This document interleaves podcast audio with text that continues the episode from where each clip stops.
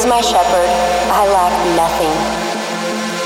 He makes me lie down in green pastures. He leads me beside quiet waters. He refreshes my soul. He guides me along the right paths for His name's sake. Even though I walk through the darkest valley, I will fear no evil, for you are with me. Your rod and your staff, they comfort me. You prepare a table before me in the presence of my enemies. You anoint my head with oil. My cup overflows. Surely your goodness and your love will follow me all the days of my life and I will dwell in the house of the Lord forever.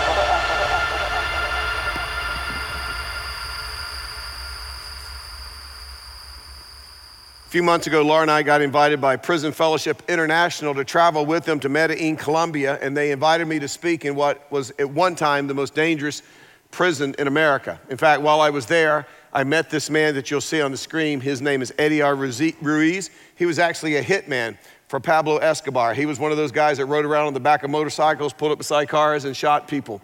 And he was arrested right after Pablo Escobar was killed. He was sentenced to 60 years in the very prison that I was going to be speaking at. But two weeks in that prison, he accepted Jesus as his personal Savior. His life was changed. He ended up only spending 12 years in prison. When he got out, he became a pastor, went to seminary. He now pastors a church in Medellin, Colombia. And now he goes back into the prison during the week and he witnesses and shares his faith with these prisoners. And when they accept Christ, he has a one year discipleship program that he puts them through based on the Gospel of Luke. And I was able to go and speak to them at the graduation ceremony after they had completed their year. I was able to give them their certificate uh, of accomplishment, a brand new Bible. Uh, we were able to spend time with them, get to know them. And as Laura and I were chatting with them, the one concern that kept coming up was their wife and children who were outside the prison because once they went into prison, their families became really the outcasts of society. Uh, many times their wives could not get jobs, the kids couldn't go to school because there was no money for fees or uniforms supplies. In fact, Laura and I spent a day and a half going around and visiting some of these wives, some of these children, seeing some of the incredible, deplorable conditions that they lived in, and it just absolutely broke our heart. Thankfully, Prison Fellowship International has developed a sponsorship program for these young people. It's a one on one sponsorship. It endures funding for children all the way through high school graduation. Uh, it makes sure that they get away from that life of crime. They can break that. It makes sure they get an opportunity to meet Jesus Christ and let know Him as their, his, as their Lord and Savior. They get basic shelter. They get food and medical care. Uh, they get all these things all the way up through. It's a commitment till they graduate from high school. The problem is, it can take as much as six months to a year for one of these children to be adopted. And so Laura and I came back from that and we realized, man, every Christmas we, we have a party. We have throw a Christmas party to raise money for a charity or a ministry that is close to our hearts. And we decided this year that we were going to raise money for Prison uh, Fellowship International and we we're going to raise this many thousands of dollars as we can to underwrite some of these children for the next year. And so next Sunday night, December 2nd, at Ray's Restaurant, right across from the Raleigh campus on Buck Jones Road, uh, we're going to be having our annual Christmas party. It's from 6 to 9. And I said our goal is to raise a lot of money. Uh, we would love for you to come and party with us. We're going to have a great, great time. Uh, it's $100 a person. Uh, because of Ray's generosity, he pretty much donates all the food. So, pretty much every cent you give, almost every cent, there's a few charges we have in there, it goes directly to Prison Fellowship International. Even Laura and I buy our own tickets. We're not even looking for you to carry us on this one. We're committed to this. It's going to be a great time. Uh, there's going to be a DJ, there's going to be a dance floor. Uh, this includes your meal, it includes your drinks. Uh, there's a room, there might be some cigars there so you can offer up some burnt offerings. I don't know, outside. I get to be a celebrity bartender. That's the dream job I've always wanted, so I get to pretend for a little while. But it's just a good time. We dress up, we get together, we get to know one another. We have some great items that we're going to auction. We actually have a six bedroom in Cortona. Italy, right in the middle of Tuscany. It's six master suites. It's a 900 year old villa that's been restored. It is incredible. I've had the opportunity to stay there. You may want to get a few families and come together and say, We're bidding on that thing. It, I promise you this it comes with a chef, transportation. It is the vacation of a lifetime. Uh, there's a complete air conditioned HVAC unit that someone is going to install in a church. And maybe you know somebody that knows one, you can get them there, you can bid on it give them to them. How's that? But we're going to have a great time. Uh, you, can, you you can get your tickets. In fact, we have, we have an address online. It's uh, Christmas Dinner Dance eventbrite.com. Just go to eventbrite.com, put dinner dance. You'll find it, Christmas dinner dance, and you can buy your tickets there. And uh, we would love to have you show up and be a part of it. We do this every year, and it's one of mine and Laura's favorite things we do all year. And we've raised uh, some incredible amounts of money from incredible ministries, and uh, so I hope you'll be a part of it. Now, this is the second, third week of our series uh, on the 23rd Psalm that we're actually calling Psalm 23, which again reminds us that here at Hope we will spare no expense to be creative and, and irrelevant. So we're into Psalm 23. And uh, by the way, a few years ago when I was pastoring in Southern California, I actually taught through the entire book of Psalms. And uh, uh, when I was going through it, God gave me an insight that I'm going to pass on to you. So here's the deal. Next time you want to read the psalm, go home, okay, get on all fours like a sheep, okay? Open your Bible to Psalm 23, put it right, right between your front paws, okay? And look down and read it because here's the thing if you miss Psalm 23 from the perspective of a sheep, okay, you're gonna miss the impact of Psalm 23. Now, I suggest you do this when no one is home or you're not going to be surprised when somebody walks in the door because they're going to invite people in with white coats and they're going to take you away to camp. You know what I'm talking about? So you don't want to do that. Do it while you're by yourself. But I'm telling you, it will give you a totally different perspective on what Psalm 23 is all about. Now, last weekend, we looked at Psalm 23, verse 1, very familiar verse. The Lord is my shepherd.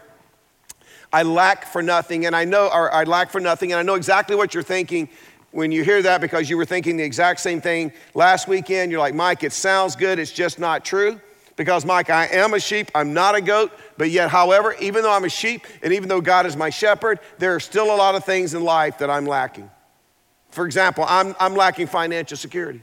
I thought I would have it by now, but I'm still lacking it. I'm lacking a good marriage. I signed on, I thought it was going to be incredible. I still don't have a good marriage. I, I'm lacking my education. I mean, I've been doing classes online and going to classes for years. I still don't have that degree. There's so many areas of my life where I'm like, I'm still lacking peace, which brings up a question like Can God really take care of me? Can God really supply my needs in such a way that I don't lack anything? Or here's another question Can God really give me direction in a directionless world? And if He can give me direction, how does it happen? And what is the step by step process? And why, why don't I feel like it's going on in my life right now? Well, this weekend, we're going to look at several phrases from Psalm 23 that will help us find the answer to some of these questions. How does God lead us in a way that we lack nothing? In fact, what are the benefits of following the Good Shepherd? Let's look at Psalm 23, beginning in verse 1. It says this The Lord is my shepherd, I lack nothing. He makes me lie down in green pastures. And so, the first benefit of following the Good Shepherd is He leads us to rest. Now, again, I don't know how much you know about sheep, but I promise you this sheep will not relax. They will not lay down. They will not rest until they know everything is just right. And I think that's probably true of a lot of us here this weekend. We will not go to sleep. We will not relax till everything's just right. See, some of you, some of you need a, a, a foam pillow, right? Some of you need a feather pillow. Some of you need a soft mattress. Some of you need a hard mattress. Now, this is what it takes for me to be able to go to sleep, okay? First of all, the TV has to be on. Because if the TV's not on, my mind never stops working. So Laura puts on HGTV. I'm telling you, it is a dream and vision killer right there. So she puts on HGTV. That's the first thing. The room has to be cold. I got up Friday morning in our bedroom, it was 53 degrees. That is a great night for sleep. In fact, I love it because Laura will get up to go to the restroom in the middle of the night. This is what it sounds like. Covers fly off, flies back in bed. I mean, she cannot get back in that bed fast enough. So I got to have it cold, and then I take two Benadryl and one melatonin, and I'm good. I'm good. I'm going to get at least four hours of sleep, right? Listen, sheep are no different. So the shepherd, he's got to make sure certain things are taken care of so the sheep can kind of just relax and just rest. For example, he has to make sure that there's nothing around to scare the sheep. Because sheep pick up on things and they will not rest until their fears are taken care of. See, they're thinking about cougars. They're thinking about coyotes. They're thinking about wolves. But when they know that the shepherd is on the scene, that he's doing his job, they will actually lay down, they'll relax, and they will get some rest. Now, here's the reality so many of us, if we're honest, we deal with all kinds of fear in our life the fear of the unknown, fear of the unexpected. What's the next disaster going to be? The fear of the future. Some of you, your whole life has been shaped by your fear of failure. And there are times where even paralyzed by these fears. Have you ever noticed if you, if you, you wake up in the middle of the night and one of these thoughts get in your mind, how it's just incredible? It's like a big monster at night. Just, and then you get up, the sun comes up, like, where did that come from, right? But we get paralyzed by our fear. So, what's paralyzing your life this weekend? Maybe it's a report that you just got from your doctor, or maybe, maybe it's gridlock you just experienced over the holidays in a family situation.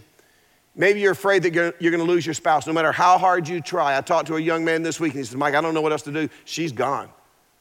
I've tried everything. She's gone. And you could see the fear on his face. Maybe it's the job. Maybe it's your financial security that you have spent your entire life trying to get in place, that you're going to lose it, right? I'm telling you, just like the sheep, at some point we have to realize that Jesus is the Good Shepherd. He really is on the scene in our lives. And the minute that we grasp this idea that He is present, not only is He present, He's never going to desert us, our fears begin to subside. And finally, we can begin to relax so that we can get the rest that God intends us to have. But not only did the shepherd take care of fear, he also had to take care of the friction in the flock. You may not know this about sheep, but they're naturally competitive. Sheep are naturally jealous. They want to be close to the shepherd, so they're pushing and they're shoving. They want to be the top sheep. And when that happens, guess what? They become irritable and they can't get along with each other. Sound familiar? I mean, if we're honest, as human beings, we spend a good portion of our lives competing with each other. We don't want to submit to each other. Even Paul says in Ephesians 5, hey, submit mutually to, we're not, no, you submit to me because I want to be the top dog. See, I want to be number one. We all want to be there. So we butt heads and we quarrel and we compete. So he's got to deal with the friction. We have to deal with that friction that we naturally have in our relationships because relationships are, are they're, they're confusing at times and they're complicated at times. And then you throw into that someone abuses us, someone takes advantage of us, right? And then we just hold on to that hurt. I, this is what I know about some of you. You absolutely dreaded Thanksgiving Day because you knew you were going to have to sit down at the table with someone that you're at odds with. In fact, you have been at odds with this person for years. And when it comes to Thanksgiving, you just wanted it to be over with, right? And you can't rest maybe because of something that they did to you. It just consumes you and you cannot let it go. There's this friction. Every time you get in the room, you can feel the tension, you can feel the friction because you haven't dealt with it. You can't let it go. Now, let me just say this if you're here this weekend and you're not a Christian, well, see, you have the benefit, you can be as angry as you want. You can hang on it forever, right? You don't ever have to let it go. Now, I don't think it's healthy. It's obviously not healthy, but you can hang on to it. But here's the thing if you are a Christian, you have been called to a higher standard. In fact, you are being held to a higher standard. This is what Paul said in Ephesians chapter 4 verse 32. Be kind and compassionate to each other, forgiving each other just as in Christ God forgave you. Now let me ask you a question. When God forgave you, when God forgave me, how did he forgive us? Well, he forgave us totally and he forgave us unconditionally. It wasn't come back to me when you get to act together. Come back to me when you get that habit out of your life. No, it's like, I forgive you totally. I forgive you unconditionally. I forgive you of everything that you've ever done. And I'm going to go ahead and forgive you of everything that you ever are going to do. That is how we were forgiven. And then Paul turns around and tells us that we're to forgive each other the same way that God in Christ has forgiven us. By the way, do you know what that assumes when Paul says you got to forgive each other? It assumes that we're going to hurt one another. It assumes that we're going to offend each other. It assumes that we're going to disappoint each other, that we're not, we're not going to meet each other's expectations. So let's stop being shocked. What do you say? We stop being shocked when someone offends us. I mean, what do we say? I cannot believe. Yes, we can, because you're capable of doing the same thing, maybe even worse. So let's just assume it's going to happen, that we're going to get hurt, that we're going to get disappointed, that we're going to get offended. But even then, as Christians, we are to forgive regardless of what someone has done to us. Now, this is what I want you to do. Turn to the person beside you, look them right in the eyes. If you don't know them, introduce yourself, or this will be awkward. All right, do it. I'm looking at you two right here. Okay, look at each other's eyes. This is what you say I am going to forgive you. Say it. Regardless of what you do to me. That's what the Bible's saying. We are to live in a constant state for some of you, that was awkward if your spouse is sitting beside you, right? Right? We're to live in a constant state of forgiveness. We are commanded to get rid of the friction. Jesus said in Matthew chapter 18, you got to cancel the debt. You got to get to the point they don't owe me. Now, why is this so important? It's so important because if you don't forgive and you hang on to it, this is what's going to happen. It's going to eventually turn into anger. And it obsesses you. And every time you get to someone together, you tell them the story of how this person hurt you, right? You go have coffee, you tell them. You have lunch, you tell them. You sit at a park, you tell them what they did to you, right? Eventually, someone's gonna say, Wow, man, we've been talking about this for 14 years. I think maybe you got a problem. You, you, you may need to deal with it. So, you know what you do? You don't deal with it. What do you do? You suppress it. Well, I'm just not gonna talk about it anymore, right? They don't care about me. I'm not gonna talk about it. Well, let me tell you what you, when, when you take anger and you suppress it, you know what it becomes? You know what it turns into? Depression. Depression. And some of you, as you're listening this weekend, it may be a reason that you're battling depression is because there's anger in your life that you've never dealt with. See, this is important. This is what I tell people. If you never believe there's a God, if you don't believe the Bible is the Word of God, your life would be better just by following biblical principles. You would have better finances if you followed the biblical principles that the Bible gives you about your finance. But you would have much better relationships, whether you believe in God or not, if you just followed these kinds of principles. And you've got to forgive. And this, in fact, this is what Paul said in Ephesians 4:26. In your anger, do not sin. Do not let the sun go down while you're still angry. Now, I don't know if he means that literally or not, like before the sun goes down, 533, I gotta forgive. Because see, if you live in Alaska, you can go months without having to forgive anybody. See, some of you really angry people should move to Alaska, right? There's the answer, right? I don't think that's what he's saying. I think what he's saying is this you got to deal with it in a timely manner, sooner than later. You got to deal with it. I cannot tell you the times in my life, and I'm embarrassed to admit this, that people have hurt me and I've held onto that anger. And I know what it's like.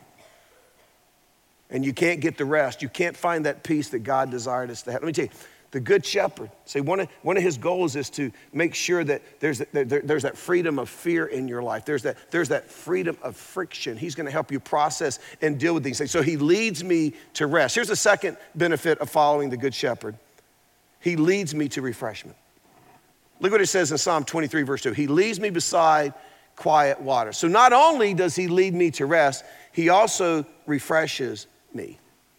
Now, in my study of sheep, I discovered that often if a sheep is really, really thirsty, a sheep will just wander off and they'll find any old polluted pond and they'll just drink from it. They have no idea that they're actually ingesting parasites and diseases that can not only impact them, they can spread and impact the entire flock.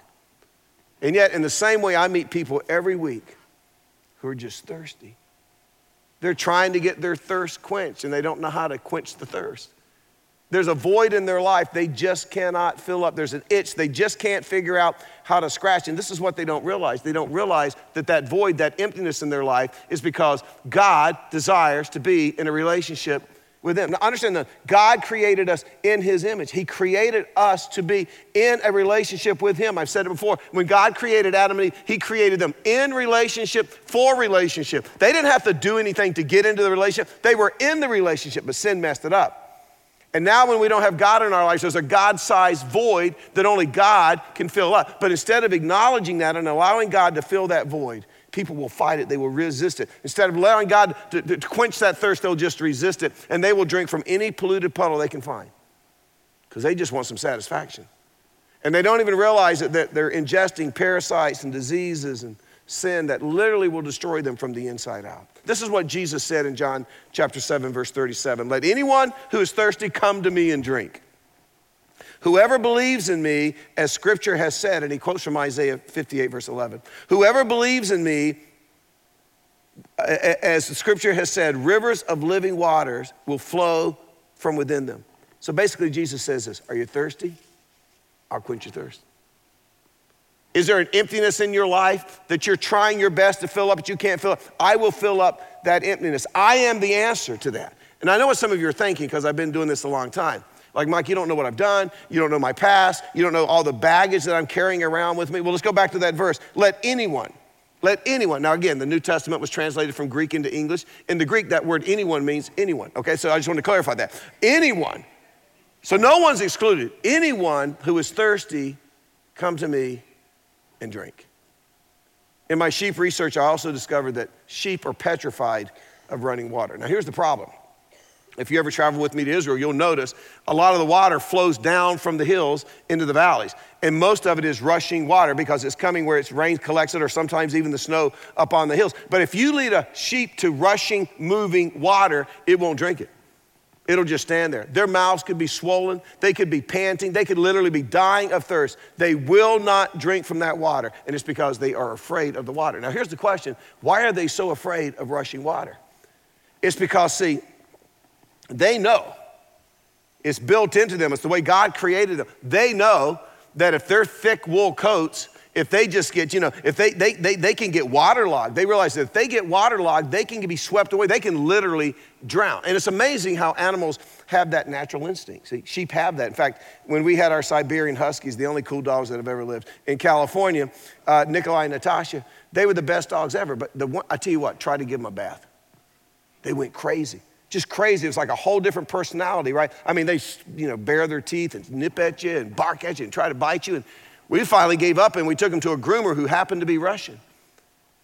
And then we said, Why do they hate water so much? He says, It's instilled in them, it's in their DNA. Siberian Husky. If they get wet, they freeze to death, they die. They hate water. They're naturally afraid of water. It was the same way with sheep. So you take a sheep to water that's rushing, they're think, whoa, whoa, I could get waterlogged and go down, right? They would just stand there and they would look at the water. They wouldn't drink the water. And so when a shepherd needed his sheep to drink, but he was in a place of rushing water, he would just venture out into the stream. He would move around some stones, move around some rocks. He would make a, a, an area of this quiet, still water. He would make a little pool off to the side around from all this rushing water and when that pool was there, the, the, the, the, sheep, they would go up and they would drink from the still water, right? And I thought, man, how many times does the Good Shepherd lead us into rushing waters in our lives? Scenarios we don't want to be in. Maybe it's in the marketplace, maybe it's in a relationship, and we're like, God, why did you lead me here? And we don't like it there because there's anxiety and there's fear there, right? Why did you lead me, God, into this job? You ever thought about that?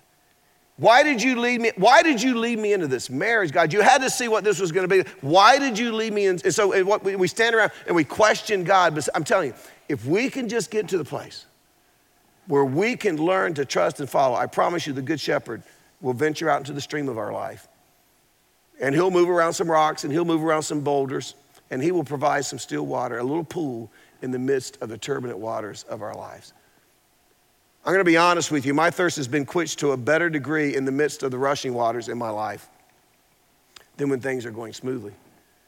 There's just something about those pools. There's something about those quiet waters in the midst of the turmoil that's going on. Something about how it gives you perspective. It just kind of fills you and energizes you. It gives you confidence in the good shepherd who is leading you. We have that kind of good shepherd. Just recently, I, I realized this again. I, I, I decided I'm like, it doesn't do you any good to go to the doctor because they just tell you bad things. But anyway, I, you know, I went to the doctor and uh, uh, I told you I went uh, uh last year and I, I, had a lump in my pec. I have it in my pec. I'm going to make sure you, it's not my chest, it's my pec. But anyway, the nurse, she, the doctor, she, she said, Oh, yeah, that's a lump. And I said, What do you think? She says, we got to have a mammogram. I'm like, ma'am, I got no mammogram. I don't, I don't know how that's going to work, right? I was kind of confused about that. And that ended up being nothing, so that was cool. But then I went back again, and, you know, doctors, well, I'm kind of concerned about some things, run some tests. Well, the water was still, but now it's a little. And then I go back again, he says, I think we need to do a biopsy. You know, I get in the truck and I call Laurie. She said, What did he say? He said, We need to do a biopsy. She said, Well, how do you feel about that? I said, What world do you live in? Whoever wants to hear they got to have a biopsy, right? I mean, the waters are turbulent, really. Well, still, it's calm now, you know. So we get the biopsy. He goes, Hey, we took 12 different samples. Here's the good news no cancer. Whew, still water. However, well, we found some abnormal cells, and we just, I think we need to do an MRI. Now, the, you know, but see, it, my life's no different. There's always something going on, there's always some turbulent waters, but I got to tell you something. It's amazing how God reminds me in the middle of this that He's in charge. Not only that, but how He'll just put little pools of water. I'll give you an example. Most of us wouldn't think this was exciting, but my youngest son and his wife and their kids, they just moved in with us for four months while they were finishing up on a house that was being built. And my first thought was, oh, great. But, but then we got a new grandbaby, you know, Judah Michael. named after me, right? I call him J Mike, but everybody else calls him Judah. But uh, I tell you what, just getting up every morning and getting to spend some time with this kid, you know, four months old. He hardly he didn't recognize us by the time he left this week, reaching for us, kissing us, loving on us. I mean, waiting for us. I mean, see, that's that little pool that God just reminds you that God is in charge. But here's the thing, see, and it just here's if you don't follow him, if you don't trust the good shepherd, see, you're, you're never going to discover those quiet waters because the, there's always going to be chaos and turmoil. But he's going to lead you to still water. The Good Shepherd leads me to rest, He leads me to refreshment. Here's a third benefit of following the Good Shepherd He restores me. I mean, think about this. If you're following, it says in verse 23, verse 3, He restores my soul. See, so when we're following the shepherd, He makes us lie down in green pastures. In other words, He leads us to rest. And then He leads me beside quiet waters so that I can be refreshed. And as a result of the rest and the refreshment, my soul is restored. Now, to be restored could mean a few things. First of all, it means that Jesus will revive my life. You ever feel like you just need to be revived? I mean, think about this. Who wrote the psalm? David. David wrote the psalm. Now, this is what the Bible says about David it says, David was a man after God's own heart. It doesn't say that about anybody else in the Bible. It only says it about David. David was a man after God's own heart, and it doesn't say it once, it says it twice. But yet, if you know the story of David, you know that he was well acquainted with deceit. He battled with depression. It was well documented that he struggled with temptation. Uh, David, David, our hero, committed adultery with Bathsheba, then had her husband killed to cover the whole thing up. I mean, he, he broke two of the big ten right there, right? And you want to talk about, there were times where I think spiritually David was on spiritual life support.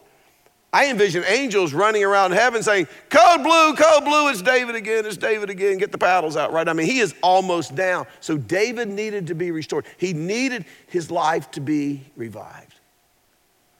In fact, that's why he asked in Psalm 42, verse 11, Why, my soul, are you downcast? It's interesting that David used that term because we think downcast means like thrown down. Literally, it's a shepherd's term. Let me explain what it means.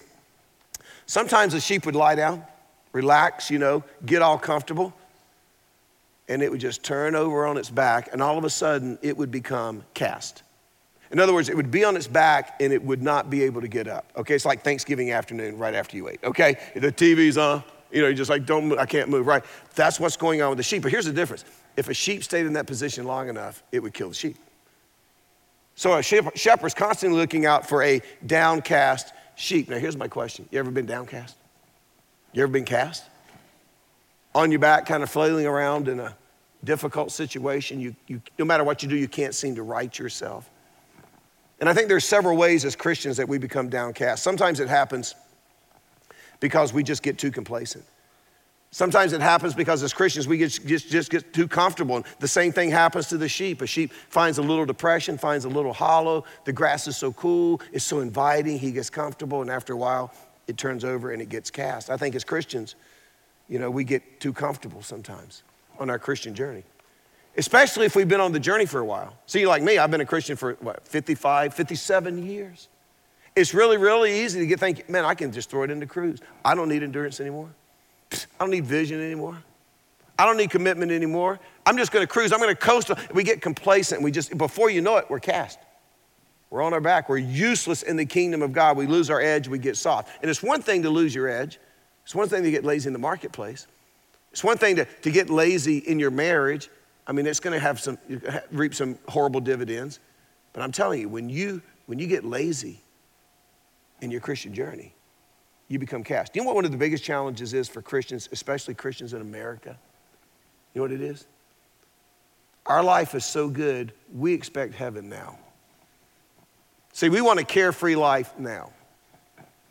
We want a stress free life right now. We want a wrinkle free life right now. And we spend a good deal of our time trying to make that life happen. Let me tell you something the Bible never, ever teaches that. In fact, read the Bible. You ought to read it, it's pretty good stuff. It teaches the exact opposite. This is what Jesus said In this life, you can expect tribulation, suffering, storms, trials, and persecution.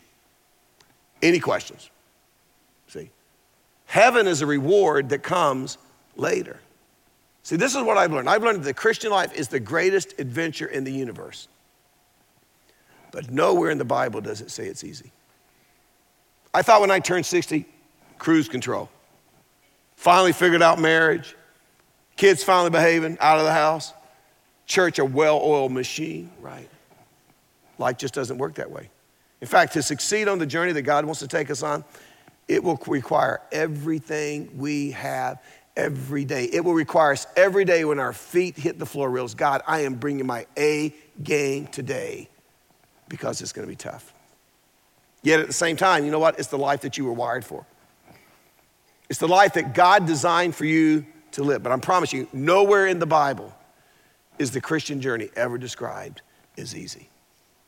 So keep your A game, keep your A game. There's another way that a sheep could get cast. As their wool grew, I mean, their wool, it would begin to collect everything, like, you know, like Velcro. Everything would just stick to them, briars and burrs and mud and manure. And, and when they would pick up all this extra weight, they would get weighted down and they could easily get cast. In the same way as Christians, we become cast when the things of this world that we're rubbing up against all the time, when they begin to stick to us like Velcro all of a sudden our title. See, now our title is more important than our walk with Christ. Prestige, that's more important than my walk with Christ. My salary, that's more important. My future, recreational pursuits, cars, houses, activities that our kids get involved in. They begin to cling to us like Velcro, they begin to weigh us down. And if we're not careful, we can become cast. All of a sudden, even in our Christian journey, we're upside down, we're, we're unable to right ourselves.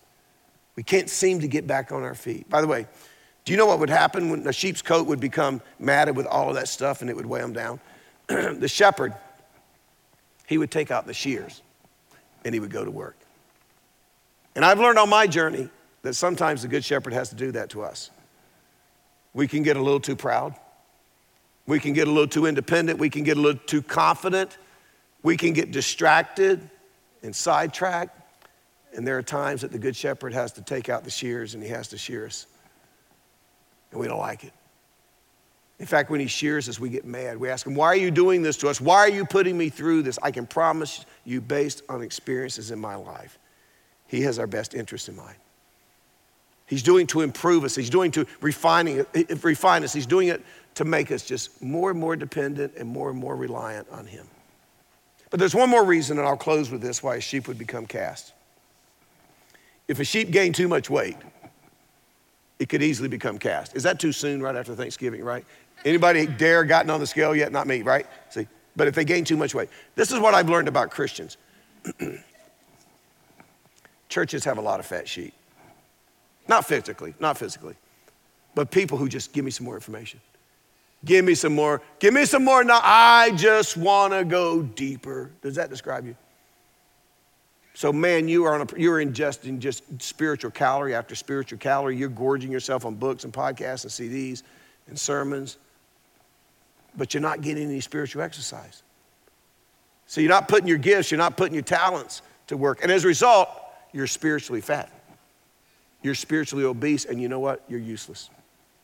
I've said this before the Bible was not written for our information, the Bible was written for our transformation, right? So it's not about just eating and eating and gorging and gorging and learning and learning. We've got to take what we know and we have to do something with it. Let me tell you something. Most of us, I'm just being honest with you, most of us, if we would just apply 10% of what we know, 10% of what we already know, our lives would be radically different. We would be way ahead of the game. One more thing about restored it means to return. As I've said, sheep have a tendency to wander. And in the days of Jesus, in the days of David, if you were a Palestinian shepherd and you had a sheep that just kind of kept wandering away, becoming stray, he would go pick that sheep up and he would hold it close to his chest. And then he would reach, usually to the back, and take one of his legs and snap it. Snap it. And understand the shepherd didn't do it to punish the sheep, he did it because he loved the sheep. He wanted what was best for the sheep. And then once the sheep, he'd broken the sheep's leg, he, he, would, he would put it in a splint. And have you ever gone to Sunday school and seen the picture of the shepherd with the sheep up over his shoulders? You know, he's kind of sitting there. He would literally carry it on his shoulders like that. And in the process, that sheep would become totally reliant on the shepherd. And guess what? After the leg mended and after it was healed, that shepherd would put that sheep back on the ground and he would never leave the shepherd's side. He became that reliant on the shepherd. Let me ask you a question Has God ever broken you? Let me ask you another one. You keep wandering off? See, I see some of you, I see, I'm back, man. I've been away, but I'm back. In three weeks, you're gone again. And six months later, you're back. No, I've, I've rearranged my priorities. I'm back, you know, and then you're gone again. I'm telling you, if you keep up that lifestyle, after a while, he's going to discipline you. Now, understand, he's going to do it out of love. But there's a clear biblical principle God disciplines those he loves. Doesn't say punishes, he disciplines. It's just the way you treat your children. If you got a child that keeps running out in the street, are you a great parent if you just, oh, you're so cute running out in the street like that, but don't do it anymore, don't do it anymore? No, because that life, the life of that child is in danger. What do you do? You punish that child, you discipline that child. Like, you can't do that. I love you and I have your best interest in mind. I'm telling you, the Father will do the very same thing to us. So when you wander, He's not punishing you. He's disciplining you, drive you right, right by his side. Right by his side. So what do you do with this stuff? I mean, at the end of the day, you know what it always is? Your move. It's your choice. Your life is the culmination of the choices you make in your life. See, the shepherd can lead you to quiet water, but he can't make you drink. drink. See, we had a saying in California, you can lead a horse to water, but what? Well, we say you can't make him surf, but we'll go with you can't make him drink, right? He can lead you to quiet water, but he can't make you drink it, right? He can provide everything for you, but he can't make you lay down and rest. But if you do those things, you know what will happen? He restore your soul. You need your, you need your soul restored. I need that every once in a while. And typically it just means some alone time with me and God. And sometimes taking it on the chin because he usually has some things to say to me. There's a reason I'm in the condition I'm in. But here's the cool thing He's like, okay, now that we got that out, let's get restored. But at the end of the day, your life is the culmination of your choices. You make the right choices, good things happen. You make the wrong choices, bad things happen. So God simply says this live right inside this circle. Live in the the circle, my, pre- my precepts, my principles, my perfect plan and will for your life. And you've positioned yourself to be blessable you move outside the circle, you're on your own. But see, that's your choice. That's your choice. Nobody can make you do that. That's your choice. So if your life is miserable and you're wondering, why isn't God, why don't I have this sense that I'm not lacking in anything? My guess is you're dabbling outside the circle. And I would recommend you get in before he has to break your leg and bring you back. It's much easier because he's going to win that battle every time. Okay? Father, thank you. Thank you, thank you, thank you, thank you, thank you. For just being a good shepherd who just loves us. You just, you just want to be in this relationship with, and we can't even grasp that. We, some of us, we can't get past it. You're just a guy with a clipboard and a big club, and you just, man, you just want to wait for us to step out. That is not the good shepherd. The good shepherd wants to lead us to peace and to rest, to calmness of spirit. He refreshes us so that our lives can be restored. Help us to learn the deep truths of this psalm. But more than that, help us to begin to live them out, to apply them into our lives right now, to see where we are in this psalm and make the corrections that need to be made. And we're going to give you the credit, God, for what you're going to do in our lives. In your name we pray. Amen. Thank you so much for joining us for this week's message. We are so excited to be a small part of all the great things that God is doing in and through your life. If you would like to take the next step in your spiritual journey, download the Hope app to find ways to connect, opportunities to serve, and other resources. And if you'd like to contribute financially to our vision of reaching the triangle and changing the world, visit us at gethope.net/giving. Thank you for your commitment to resourcing hope as we love people where they are and encourage them to grow in their relationship with Jesus.